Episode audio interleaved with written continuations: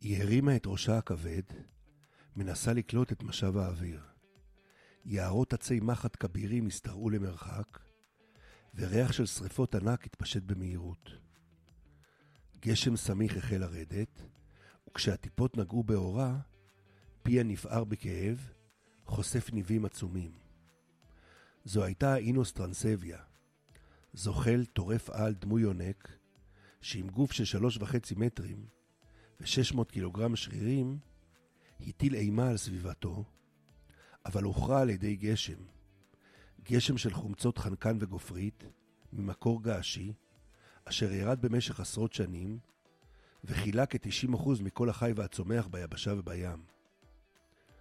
המוות הגדול היא כונתה, משום שהייתה ההכחדה המסיבית מכולן, ואחריה כמעט לא נותר חומר אורגני, 252 מיליון שנים לפני זמננו.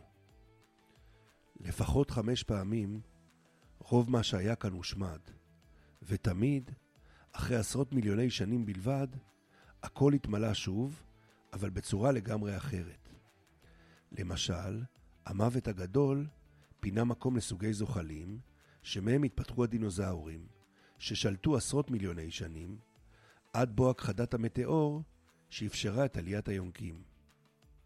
אירועי הכחדה גדולים אירעו גם בחברה האנושית, ולעיתים רבות, למרות הטרגדיה, הובילו למצב טוב יותר.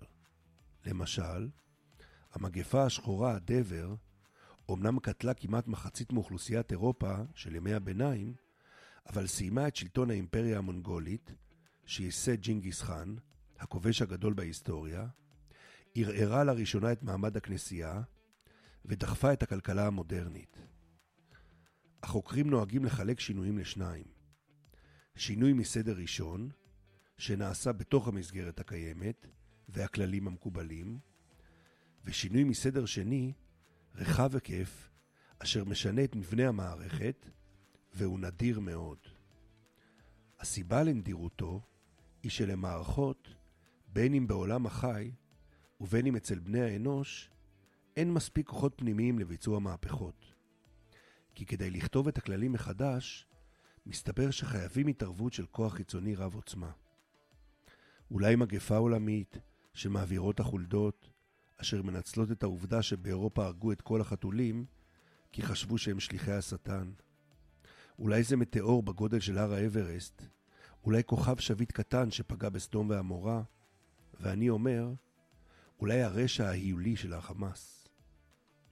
אז למי שפועל כדי להחליף ממשלה, להביא לבחירות, לגרום לכל תושבי עזה להגר, וכיוצא בזה, אני אומר לו כל הכבוד.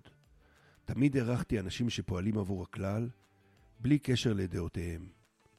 אבל אולי כדאי קצת להעז ולהרחיק קצת את המבט, ולהבין שאומנם יש תהליכים, אבל קיימות גם קפיצות אבולוציוניות. וזה קורה רק כשמשהו רע מאוד מגיע מבחוץ.